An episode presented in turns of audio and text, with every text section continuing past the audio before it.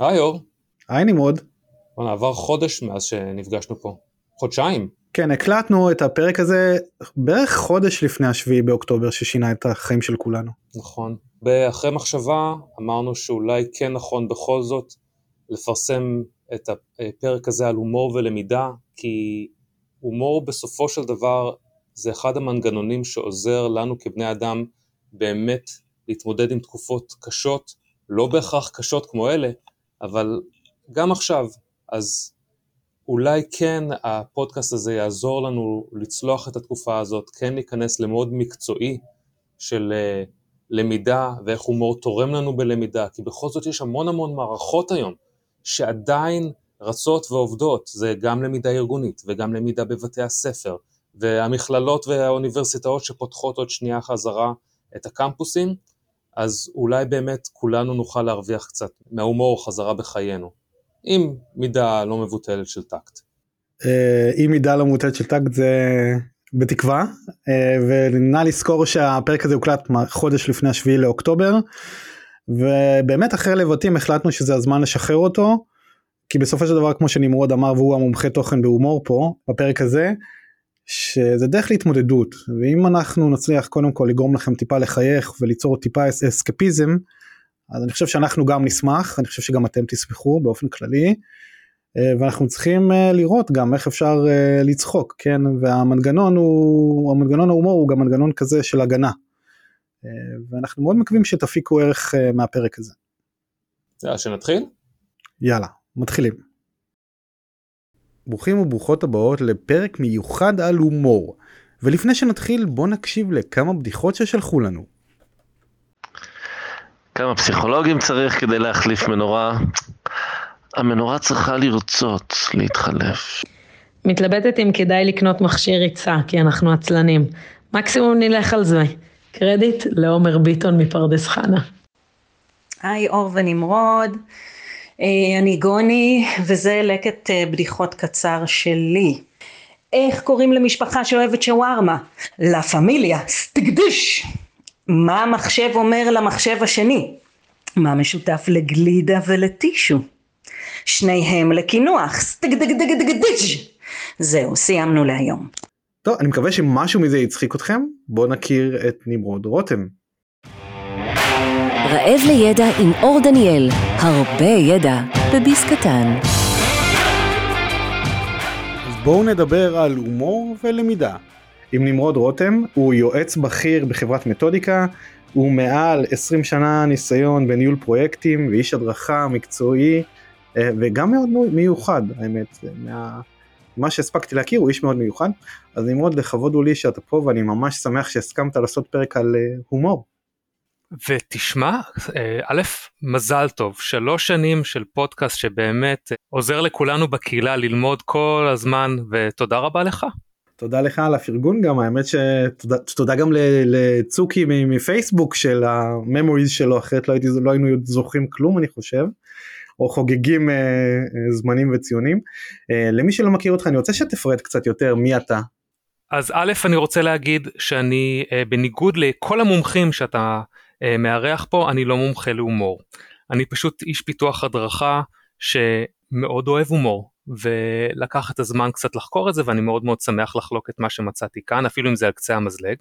אז ההצגה אה, בפודקאסט היא לפעמים אישית מאוד ולפעמים מקצועית מאוד ואני קצת אעמיק טיפה יותר כי זה מתקשר לנו לסוף השיחה. אז נמרוד 20 שנה בפיתוח הדרכה ולמידה פלוס מינוס תלוי לאיזה מכרז אני חושב מגישים. נשוי לטלי דיאטנית, רצף אדיר של בדיחות שאפשר לעשות על זה, איתן ונעמי הילדים, אני חובב מוזיקה מושבע, מתופף, אוהב להרגיש את ארץ ישראל ברגליים וממש להטיף על זה, ואני מאוד מאוד אוהב סיפורים, מאוד. ואני חושב שכמו כל דבר, גם אה, פיתוח הדרכה אצלי וגם העיסוק בהומור, התחיל בסיפור ובמקריות. וזה מתחיל בטנק. 1999 אני יושב בתוך טנק אחרי אה, שהייתי מפקד מסלול אה, והחייל מסתובב עליי אחרי שבירת דיסטנס ואומר לי נמרוד אתה מפקד לא טוב, הוא היה פחות עדין אגב, אתה מפקד לא טוב ואני אגיד לך למה. וגיליתי שאני עוקצני וסרקסטי וציני ולא נעים ובזמן שחשבתי שאני מקליל את האווירה דווקא ומקל עליהם ביום יום אני דווקא עקצתי בצורה לא נעימה ועשיתי לא טוב. זה בערך היום אגב שגיליתי שאני לא הולך להיות מפקד לעוד הרבה זמן ויהיה סמבץ, אז באתי למג"ד ואמרתי לו תקשיב, ככה וככה אמר לי החייל, אני רוצה עוד הזדמנות, אתה רוצה עוד חורף בבוץ? כן. ומשם הפכתי להיות מש"ק הדרכה והתחלתי לגעת קצת בפיתוח הדרכה, ואז נכנסתי לקבע ונכנסתי יותר לפיתוח הדרכה וגם uh, לוויתי על ידי uh, יועצת ארגונית, ואז נשבעתי שאני אהיה יועץ ארגוני, שאני אהיה גדול, נחש מה קרה. ואיפשהו בסיום התואר הראשון בא אליי קצין שהיה באיזושהי יחידה, מישהו שלמדתי, ואמר תקשיב, יש תפקיד תפור עליך, חבל על הזמן. קוראים לזה מעצב דידקטי. אמרתי מהמם, מה זה?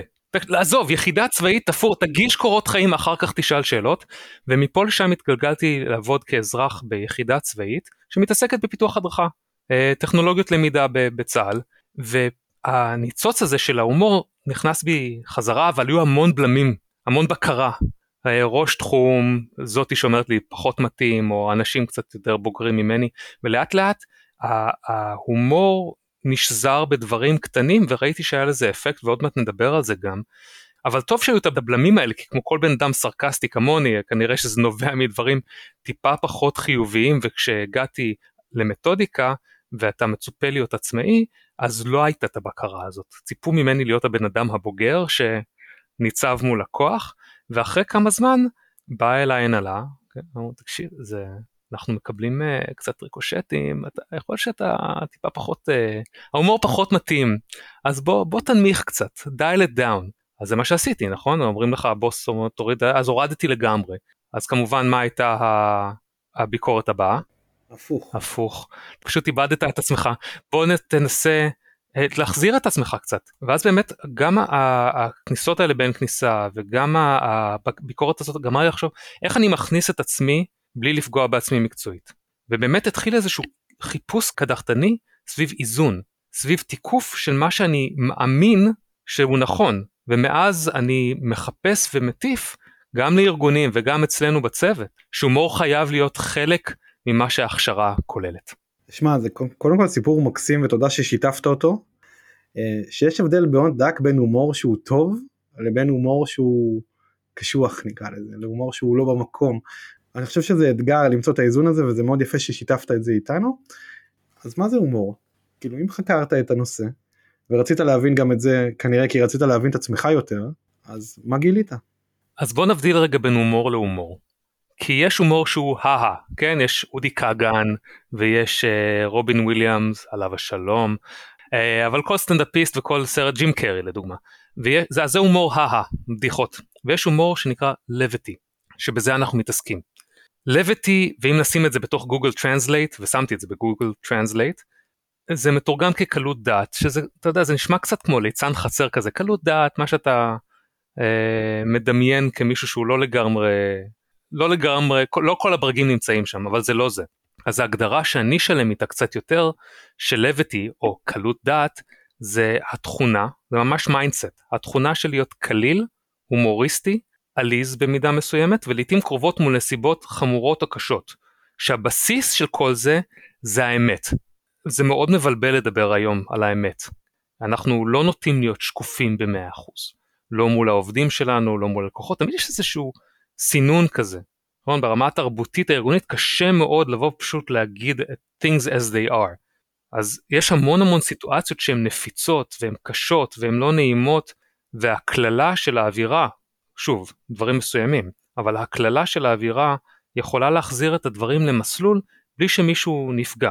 אז אה, סתם שיחה עם חברה פרמצבית, יהיו פה לא מעט דוגמאות בשיחה הזאת, חברה פרמצבית שאולי אתה מכיר, אה, מומחי תוכן שותים לנו המון שעות, פי שתיים ממה שתכננו, הם לא מגיבים, הם מגיבים חצי כוח, צריך לתקשר את זה, עכשיו נכון, יש לנו תקציב לפרויקט ולא יעזור כלום, אז אפשר ללכת על הכיוון אה, המקצועי והשירותי, כמו שאנחנו מכירים, אה, צריך עוד כסף לתקציב או שנצטרך לחתוך ב...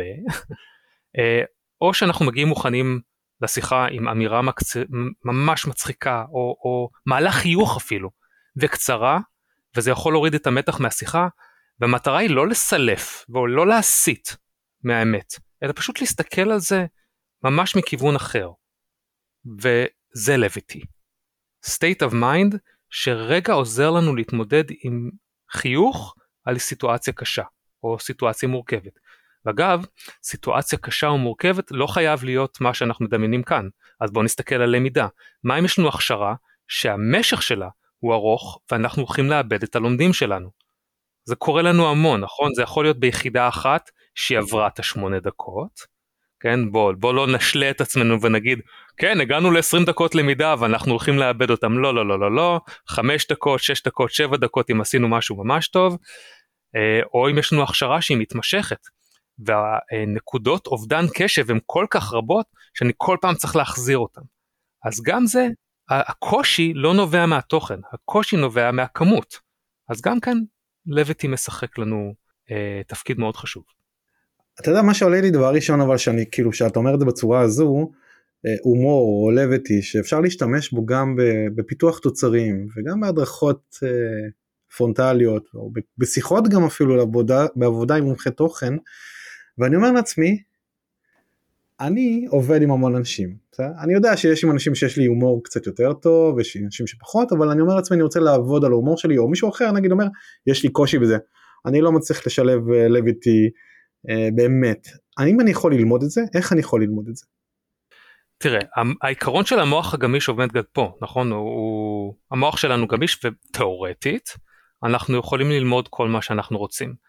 אז גם כאן אם אנחנו רוצים אה, לעשות שימוש בהומור אם זה בתוצרים שלנו ואם זה בחיי היומיום מול הצוותים במיילים ווטאבר אז אנחנו צריכים להגיע בתור התחלה לסטייט of mind שאנחנו רוצים ללמוד את זה, להבין שזו מיומנות שאפשר לפתח. וכמו כל דבר, ברגע שאנחנו מחליטים לעשות את זה, אנחנו צריכים לעשות את הצעד הראשון. ההומור מגיע, הלבטי מגיע ברמות שונות, זה לא מתאים לכולם, אבל אני חושב שנגיעות כולם יכולים לעשות. וזה יכול להתחיל בנקודות קטנות, כלומר להסתכל על מה שאנחנו מפתחים עכשיו, ואיפה אנחנו יכולים לטבל, לא לקרוע, כן? להעלות חיוך.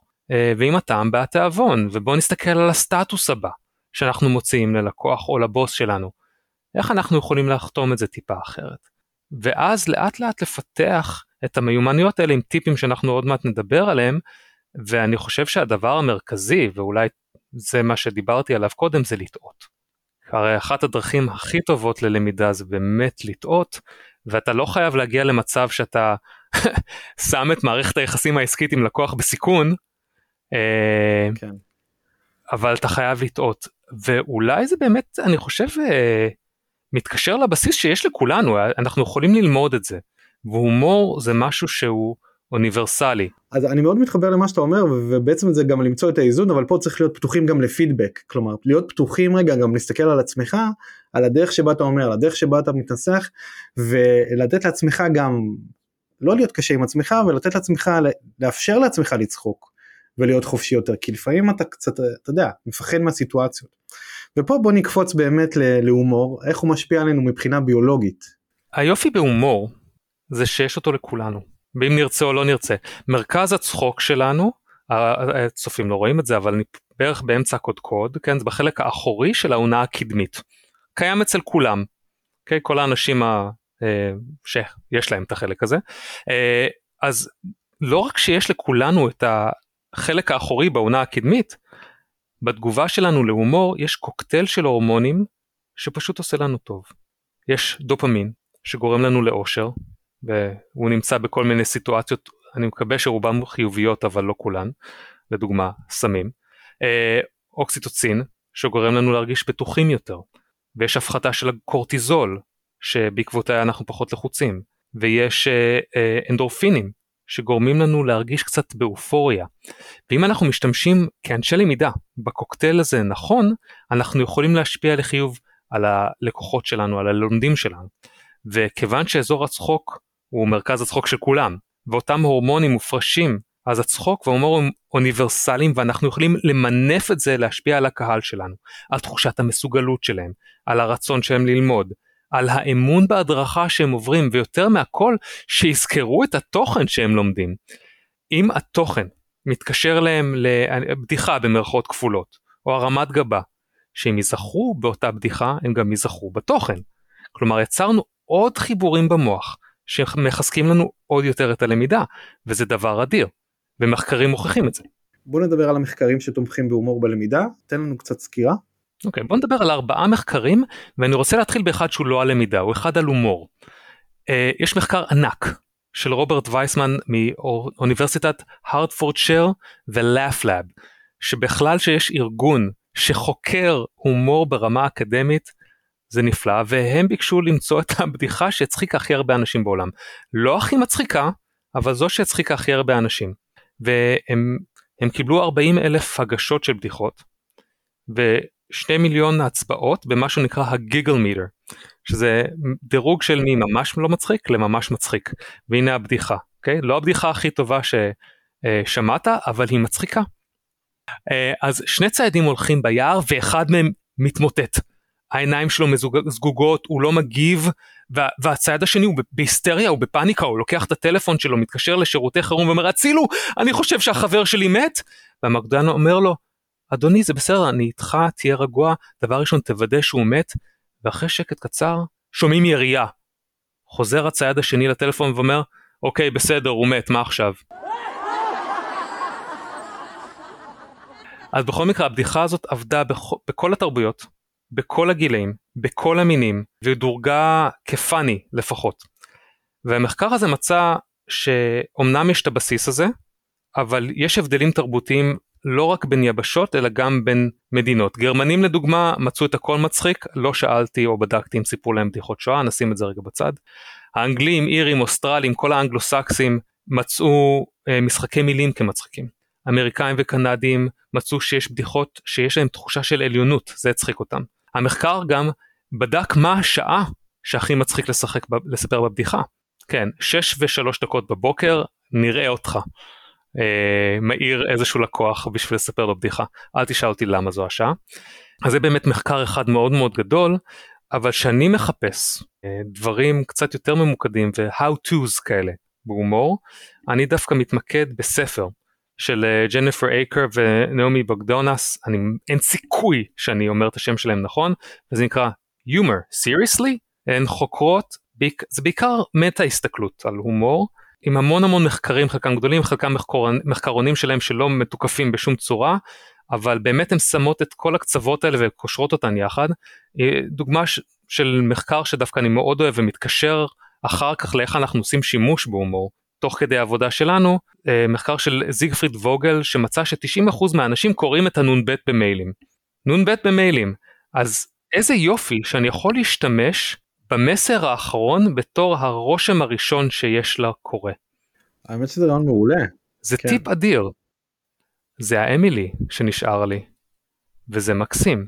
אני רוצה להתמקד דווקא אחד שלא צפוי. אוניברסיטת האיחוד, איחוד האמירויות. אוקיי. חוקרת בשם רימה אבודן, אה, חקרה 200 אה, תלמידות, תלמידות בקורס אנגלית רמה 3. CFR level B.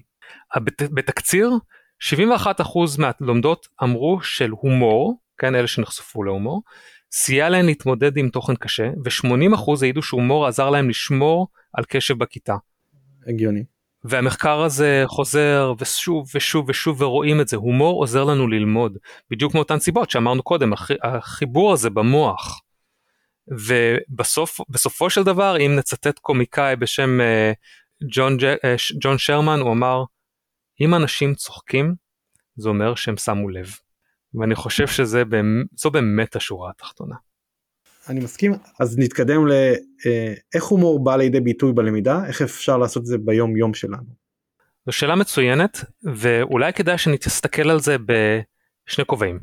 הרי הרבה מאיתנו אנחנו גם מפתחי למידה ואנחנו מחזיקים כובע נוסף של מנהלי פרויקטים או מנהלי לקוחות ומנהלי פרויקטים או מנהלי למידה בארגון וכמנהלי פרויקטים האמת היא קצת יותר קל לקשר את זה למחקרים כי יש לנו מעט מאוד הזדמנויות לעשות את הרושם החיובי הזה על לקוח או איש צוות, והרבה מאוד הזדמנויות להרוס את הרושם הזה. אז שימוש מושכל בהומור יכול להשאיר חיוך על הפנים של לקוח חדש, ושימוש לא מושכל יכול להרוס אותו. אז הנ"ב הזה שדיברנו עליו קודם בסוף המייל זו הזדמנות טובה או לחילופין הודעה מחוץ למשרד נכון? שלום אני אעדר בין התאריכים עד ככה וככה ואם אני לא, חודר, לא חוזר עד אז תקראו לעזרה. זה לא פוגע, זה לא מכוון אישית למישהו, זה שם אותנו באור מאוד אנושי, ואם חוזרים להגדרה הזאת של קלות דעת levity, השימוש ב state of mind עוזרת לנו להתמודד עם סיטואציה קשה ומה הסיטואציה קשה? זה אותו בן אדם שרוצה להשיג אותך והוא לא יכול לקבל ממך עכשיו מענה. אז הסיטואציה קשה היא לא שלי כי אני הלכתי לחופש תעזוב אותי אני על בריכה עם איזה קוקטייל. זה שלו שהוא צריך משהו הוא לא יכול להשיג אותי אבל אתה יודע מה? זה בסדר כי הוא השאיר לי חיוך על הפנים. ורוב הסיטואציות האלה שאנחנו נתקלים בהם הסיטואציות המורכבות זה כמנהלי פרויקטים ופחות כאנשי למידה ואלה המצבים שאנחנו צריכים לנטרל. כמו לא נוכל להגיש את הפרויקט במסגרת זמנים והתקציב לא מספיק ואין שיתוף פעולה של מומחי תוכן ולא נחתמה אה, הזמנה ואם אנחנו זורקים אמירה מתוזמנת היטב לאוויר האווירה פחות מתוחה ממה שהייתה קודם. אז סתם לדוגמה, חברה פרמצבית, לא נגיד את שמה, אולי אתה מכיר אותה, בשבע השנים שאני במתודיקה, שבע וחצי, עבדתי איתם על אה, ארבע או חמש עליית, עליות לאוויר של מערכות, וברור שאף אחת מהן לא עלתה בזמן לאוויר, זה לא אשמתם, פשוט מערכות לא עולות בזמן לאוויר. והייתי צריך להגיד להם שלא נעמוד בלוחות הזמנים, גם כי המערכת לא הייתה מוכנה וכל מיני סיבות. אז uh, אמרתי בשיחה, טוב חשוב שתדעו שאנחנו לא נעמוד בלוחות הזמנים אבל זה בסדר כי בכל השנים שאני עובד איתכם גם אף מערכת לא עלתה בזמן אז נראה לי שמצבנו טוב. וגם ההיכרות שלי של הנפשות הפועלות uh, וגם של הארגון אז אז זה העלה חיוך וגיחוך וכל מיני כאלה, אני יודעים מה בוא נעשה צ'קאפ על זה עוד איזה שבועיים ונראה איפה אנחנו עומדים. בלב היה לי כאילו תוף בס גדול שטוטום טוטום טוטום האם זה הולך לעבוד. אז זה לא היה הימור זה היה איזשהו הימור מושכל. והצד השני זה באמת אנחנו כאנשי למידה. ואני חושב שהצד הזה של הומור בלמידה נפתח יותר ויותר בשנים האחרונות מכמה סיבות. בעיקר אחרי קורונה. וקורונה קיבלנו עודף של תוצרים דיגיטליים בטירוף כולם נכנסו לאטרף שרוצים יותר, יותר נגישים ויותר זמינים לעובדים שלהם ו, והגענו למצב שעובד צריך לעשות 3-4 יחידות בשבוע בחלק מהארגונים שזה מטורף כי המערכות משתנות והמון עדכונים. אז בגדול לארגונים נמאס מעצמם וזו אמירה בעיניי מאוד מאוד חזקה להגיד לארגונים נמאס לעובדים גם נמאס לעבור את אותן לומדות אם הם עדיין בלומדות ואת אותם תכנים ואגב באותה נימה שהיא נימה רשמית וקורקטית והיום היא, היא גם עם ה-AI אם זה באנגלית אז גם כן האינטונציה נורא פלט אה, אם כי זה משתפר. ויותר מזה לגורמי ההדרכה והנהלה שמחייבים את העובדים גם כן נמאס. נמאס להם לראות את זה. נמאס להם להצדיק את זה. גם הם צריכים משהו שונה. והסיבה השנייה שאני חושב שוב זה לא מוכח מחקרית זה באמת דעתי אה, יש לנו הרבה יותר שימוש בהומור ישיר שאנחנו רואים בכלל בחברה כחברה אנחנו יותר מקבלים סרקזם, אפשר לראות את זה יותר בנטפליקס בשנים האחרונות, אפשר לראות את זה יותר בקומיקאים, בפרסומות, ביוטיוברים, אנשים ממש מחפשים את השונה, אנשים מוכנים לצחוק על הטעויות שלהם, מעצמם, אפילו הם מבינים שאולי הם יראו יותר אנושיים ויותר עוצמתיים. והשונה הזה זה לא צריך להיות רובין וויליאמס או, או ג'ים קרי אתה יודע הדברים האלה שהם בלתי נגישים. אנחנו לא נגיע לזה. זה יכול להיות משהו עדין שמעלה חיוך ונותן לנו את הכוחות האלה להמשיך בלמידה של נושא מעייף או קשה או לא נעים. בוא נסתכל על כמה דוגמאות. אלה דוגמאות שלי ואני מאמין שאנשים שעוסקים בלמידה ומשלבים הומור גם להם יש אלף דוגמאות משלהם והם יודעים שזה עובד. אז בוא נתחיל דווקא קצת בתחילת הקריירה יחידה צבאית. אה, כל מי שעבר הכשרה בצבא יודע שזה ארוך זה ארוך ממש. קשב זה עניין בעייתי אם אתה חייל קרבי אתה נכנס לכיתה יוצא מהכיתה הולך עושה איזשהו משהו בחוץ לפעמים חוזר לכיתה זה נורא נורא נורא קשה. אז איך אתה שומר על הקשב שלהם?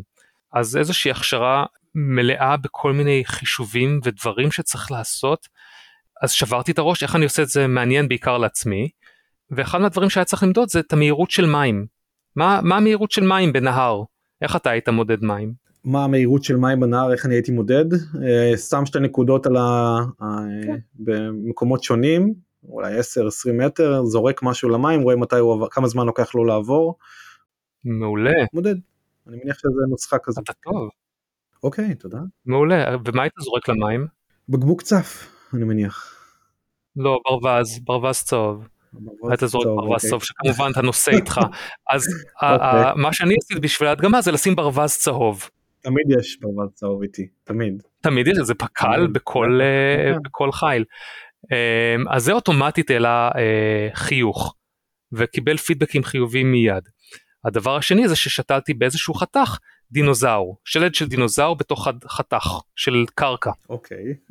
וזה קיבל את הפידבק אחרי חמישה חודשים, הייתי כבר נורא מאוכזב שאף אחד לא שם לב, ואז קיבלתי טלפון ממדריכה בהתקף צחוק. כנראה, אני, אני די בתחושה שהייתה באמצע שיעור, אה, אבל הייתה בהתקף צחוק כי חייל פתאום שם לב לזה, אף אחד לא שם לב לזה במשך הכשרה שלמה.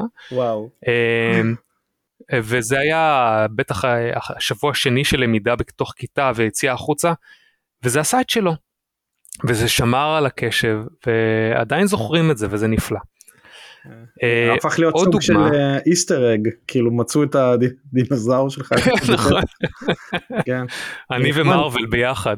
נחמד. אה, כן לגמרי. אה, אז עוד דוגמה אה, ארגונים שעוסקים במכונות יש הרבה מאוד ארגונים בארץ שעוסקים במכונות אה, אם זה ארגונים שמתעסקים בהשקיה או דפוס או, או חריטה או whatever ולכולם יש דבר אחד שהוא עקבי זה תקלות. ואז נשאלת השאלה איך אתה אה, מתפעל את התקלות האלה בצורה הכי מהירה שנותנת את ה-SLA הכי מהיר ללקוח או שהלקוח יכול לטפל בצורה הכי מהירה וזולה עבורו לפני שהוא קורא לטכנאי. כל הארגונים האלה עובדים עם איזשהו תרשים וגם החברה הספציפית הזאת אה, רצתה לתת ללקוחות שלה את האפשרות לעשות את זה. אבל איך עושים את זה? איך מוצאים את הדרך הכי טובה והכי מתאימה? ודווקא הלקוחה הביאה מקרה מעניין אמיתי שהיה בחברת תעופה אמריקאית שבאמצע הטיסה הנוסעים התחילו להזיע דם והם אה, שזרו איזשהו תהליך תפעול תקלות מקסים שלא יכולנו לעשות בו שימוש במקרה כי זה היה מוגן בזכויות יוצרים אז אמרתי אוקיי בוא נעשה משהו אחר שקורה במטוסים שהוא מופרך לחלוטין ואתה כמובן תגיד מה? אין לי מושג. אוקיי. מה מופך לחלוטין? אה, אז אני אמרתי זומבים אוקיי, אמרתי זומבים. וזה לא התקבל בברכה כן זה לא התקבל בברכה אבל הלכנו על רוקדים זה דווקא הגיוני. כאילו. אה, אז אה, זומבי זה הגיוני אבל אה, מה שבסוף סגרנו זה שחלק מהנוסעים התחילו לרקוד ואחרי שעתיים התסמינים נעלמו בדיוק כמו שהיה בטיסה עם הדם שזה אפילו יותר מופרך ואז עקבנו עם תרחיש שהוא קצת מצחיק והומוריסטי על תרשים רציני מאוד ואחרי שעברנו עם התרשים הזה רק אחרי שלימדנו אותם בצורה הומוריסטית עברנו לתקלות אמיתיות שהן עם אותם תרשים זאת אומרת שעשינו את החיבור הזה במוח לתרשים למשהו הומוריסטי ועכשיו הם יזכרו את התרשים ועכשיו ניישם את התרשים הזה על מקרים אמיתיים מדהים. אז הלמידה עובדת והיא עבדה וזה מוטמע אצלם גם אצל טכנאים וגם אצל לקוחות מדהים. שזו פשוט אה, עוד הוכחה כל פעם אתה מקבל מהשטח וואלה זה עובד. והדברים האלה לא באמת מובנים מאליהם זה לא שאתה יכול להיכנס לארגון ולהגיד "אה, הומור זהו הלכתי ביי. לא אתה באמת צריך להכיר את התרבות הארגונית נכון. ואת התרבות שאתה עומד מולה אחרת אתה בעיקר עושה משהו שאתה אוהב ואולי מישהו שעושה עליך בקרה מבין אבל זה באמת השורש של אה, כישלונות בשימוש בהומור בלמידה. מדהים. מדהים. אז אתה יודע אבל זה נותן לי לחשוב על עוד דברים. זה נותן לי עוד לחשוב על עוד דברים מה אתה עושה אבל כמו שאמרת להכיר את התרבות. אבל מה אתה עושה במקרים שהתרבות היא כל כך מגוונת בארגונים אה, אה, מאוד גדול, מאוד גדולים? כן יש תרבויות שונות יכול להיות שמשהו שהוא קצת מצחיק מעליב אה, במקום אחר או שהוא קצת לא מקובל או איך אתה איך אתה מתארגן אה, להיערך לדבר כזה? כלומר אם אתה יודע שזה יהיה ב-50 מדינות איך אתה יכול לקלוע למכנה המשותף. תראה הבעיה הזאת קיימת גם בארץ. לפני שבכלל הולכים לסטינג הגלובלי אתה אף פעם לא אתה לא יודע מי יושב מולך. גם קומיקאים של לא מאלה שבאים להתביית על הקהל ו- ולעקוץ אותם אלה שדווקא רוצים לא לעקוץ אלא להיות נחמדים ולהצחיק הם תמיד שואלים את עצמם מי יושב מולי? גבר או אישה? אוקיי גבר. הוא צעיר או מבוגר? אוקיי צעיר. הוא נוצרי יהודי מוסלמי צ'רקסי דרוזי? אוקיי סבבה יהודי. חילוני או דתי? אוקיי חילוני. הוא צבר רוסי מרוקאי עיראקי או כל עדה אחרת? סבבה. גיי או סטרייט כלומר אנחנו לא יכולים לצאת מזה. כן. וזה נעשה עוד יותר מורכב בקונטקסט, בקונטקסט הארגוני כי אתה לא יודע מי יושב מולך ובשנייה וחצי אתה יכול לפגוע בו. ולכן ההומור צריך לקלוע בול. אוקיי תשובה טובה מאוד. תודה. אז ב setting הגלובלי זה עוד יותר מסוכן אתה לא מכיר את התרבות של מי שיושב מולך לא מספיק אפילו את הארגון אתה לא מכיר את התרבות. אמ, אז אני מזכיר אחורה כן המחקר אומר שהומור הוא אוניברסלי. כלומר מסין ועד ארצות הברית ואז כמובן נקיף את זה חזרה הומור נתפס כדרך לפורקן אה, של כעס ושל מתח ומצד שני ההומור מוטה תרבות לגמרי אז מתי אתה משתנה, משתמש בו מאוד מאוד משתנה וגם מי משתמש בו מאוד משתנה. אם בסין התפיסה היא שרק אנשים מסוימים מצחיקים בעוד שבארצות הברית זה נחלת הכלל אז זה לא מפתיע שאמריקאים פתוחים יותר לשימוש בהומור גם סוג ההומור משתנה כלומר הומור מעצים מול הומור אגרסיבי תבוסתני. יש תרבויות שעושות שימוש בכל סוגי ההומור. ואילון סלייטר ידידי המקסים ומומחה לרב תרבותיות בעולם העבודה חשף בפניי שישה ממדים שלפיהם אתה יכול להשוות את התרבות הישראלית לתרבות שיושבת מולך. אגב הפוך הם גם עושים שימוש כדי להעריך אותנו אז גם אנחנו בעיני העדשה והמדדים האלה הם כאלה תקשורת, יחסים, שיח, סמכות, היחס שלי למשימות, ל tasks, והיחס שלי לזמן. ואפשר לעשות המון המון טעויות תרבותיות. כלומר, לא להיכנס לסחבקייה עם תרבות שהיחסים הם רשמיים כמו יפן. הם לא יקבלו הומור, הכל מאוד מאוד קורקטי. מצד שני, אני יכול לעשות את זה עם אמריקאים אחרי פגישה אחת, כי כבר נפתחנו, כבר אנחנו מכירים, עוד דקה על, הג... על האש ב-4th of July, או אצל אירים בשנייה וחצי כי אנחנו והאירים אותו דבר. לא לצחוק על לוחות זמנים עם תרבויות שמקדשות לוחות זמנים. ובגדול, הרעיון התרבותי בהומור הוא, א' תבינו אם הומור זה בכלל לגיטימי בסביבה התרבותית. ואז תבינו את סוגי הומור, אם דברים כמו אירוניה וסרקזם יעבדו עבורכם כמו שהם עובדים בארץ, ואז תשקלו לעשות שימוש במכנה המשותף הנמוך ביותר כל עוד הוא לגיטימי בסביבה עסקית. מעולה ומאתגר אה, כאחד אני חושב שזה משהו שצריך לתרגל אותו אבל זה אחלה כלי להשתמש בו. מה הטיפים שלך לשילוב הומור בלמידה? אז אה, יש לי איזה top top 5 top 6 כזה. ואני חושב שחיוך לא בא על חשבון תוכן וזה הכלל הראשון. רמי להב אמר את זה באחד מהפרקים הקודמים. זה מסוכן שאנחנו חושבים שאנחנו מבינים מספיק בתוכן כדי להחליט מה חשוב ומה פחות. אנחנו לא מומחי התוכן. אנחנו לא יכולים להחליט מתי אפשר להסיט את תשומת הלב מהתוכן לטובת חיוך. אז זה הטיפ הראשון, חיוך לא בא על חשבון תוכן. הטיפ השני, זה חייב להצחיק אתכם. אם אתם לא צוחקים מזה, או מחייכים מזה, זה לא מצחיק בכלל. ואני תמיד, אני תמיד מתחיל במשהו שקשור לעולם שלי. זה לא תמיד למידה, זה הרבה פעמים החיים הפרטיים שלי, או חוויות שלי. אה, ונתתי קודם את כל ההקדמה הזאת על מי אני, כי אני תמיד מחבר את ההומור למי שאני. שבשאיפה זה מצליח להיות רלוונטי גם ליתר הצופים וזה באמת מוביל לטיפ הבא תוודאו שזה רלוונטי ללומדים שלכם כלומר בקונטקסט האישי שלי אבל גם בקונטקסט האישי שלהם והארגוני שלהם אולי פה ניתן דוגמה חברה פרמצבית. אוהב את חברות הפארמה אני רואה. אני אוהב את חברות הפארמה גם כי הם עברו איזשהו שינוי מאוד מאוד גדול בשנים האחרונות עם פתיחות להומור וגם פתיחות ללמידה דיגיטלית שמותאמת מאוד ללומדים שלהם הם, הם ממש התפכחו וזה מאוד מאוד יפה לראות ארגון גדל ככה. אז הם רכשו מערכת ואנחנו פיתחנו להם את ההדרכה למערכת סרטים אתר אה, עזרי למידה והמערכת עצמה נגנזה ומן הסתם גם ההדרכה ואני הייתי נורא נורא מתוסכל.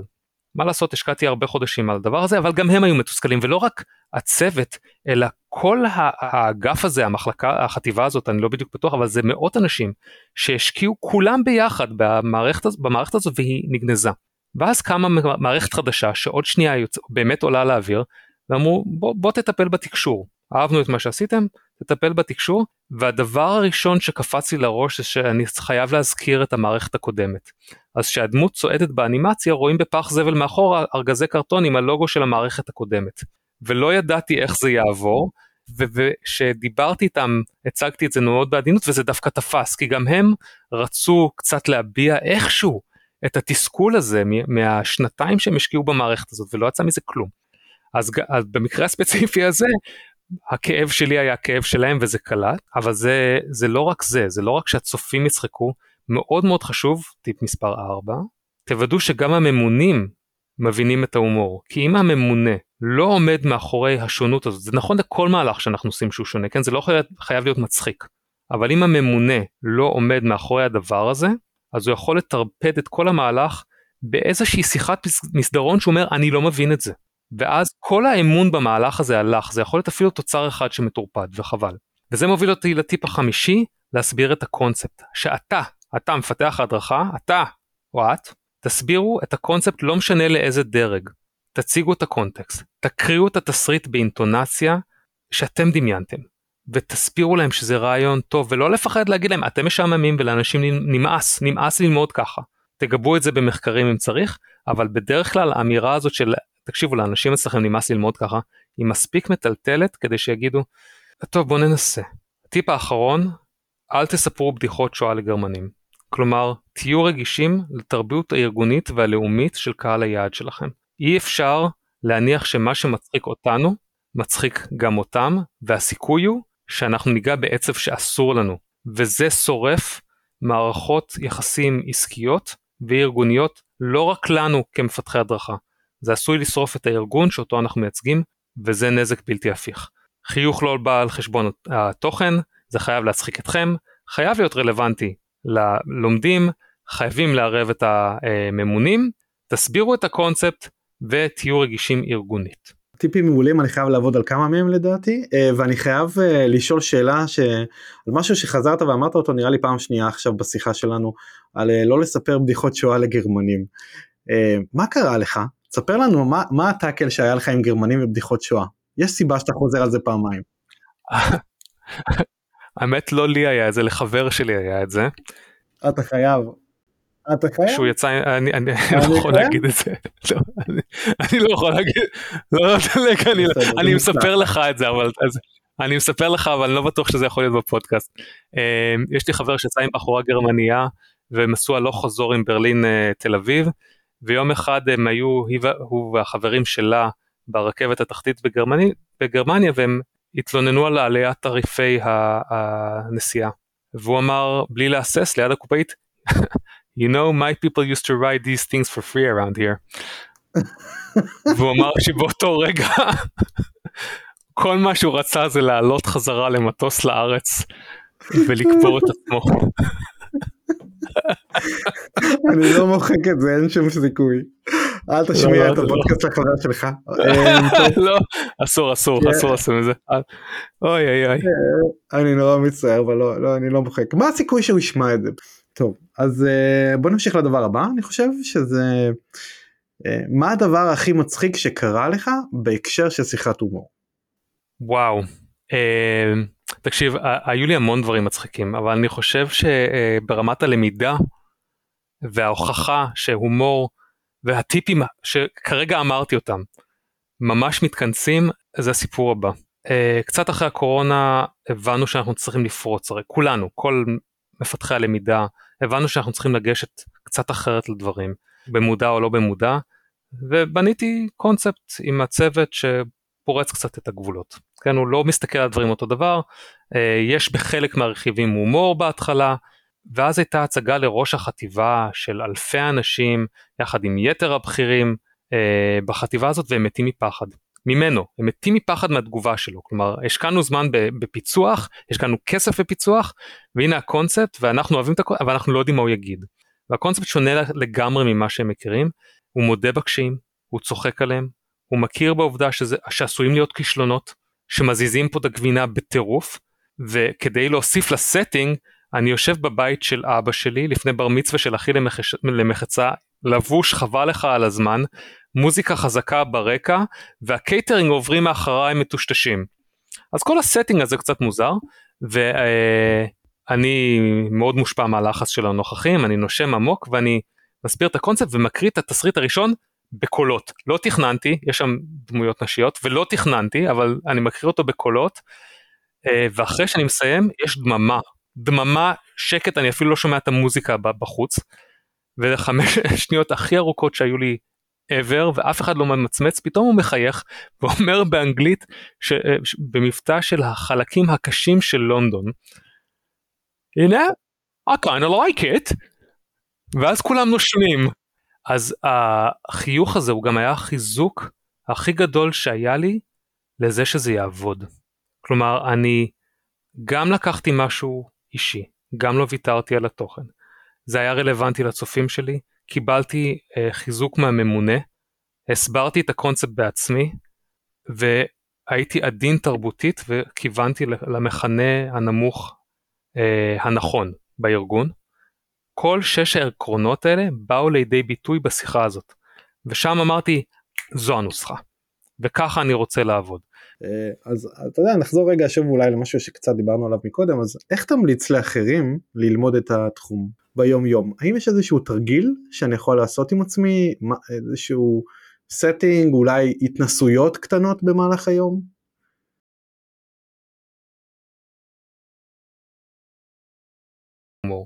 וחזקו את השריר של הלמידה. אז המייל הבא שאני רושם בחתימה בואו תנסו לכתוב משהו אחר. במקום sincerely תכתבו חם בחוץ, קיץ, stay frosty, קר בחוץ, keep it warm man, או משהו כזה.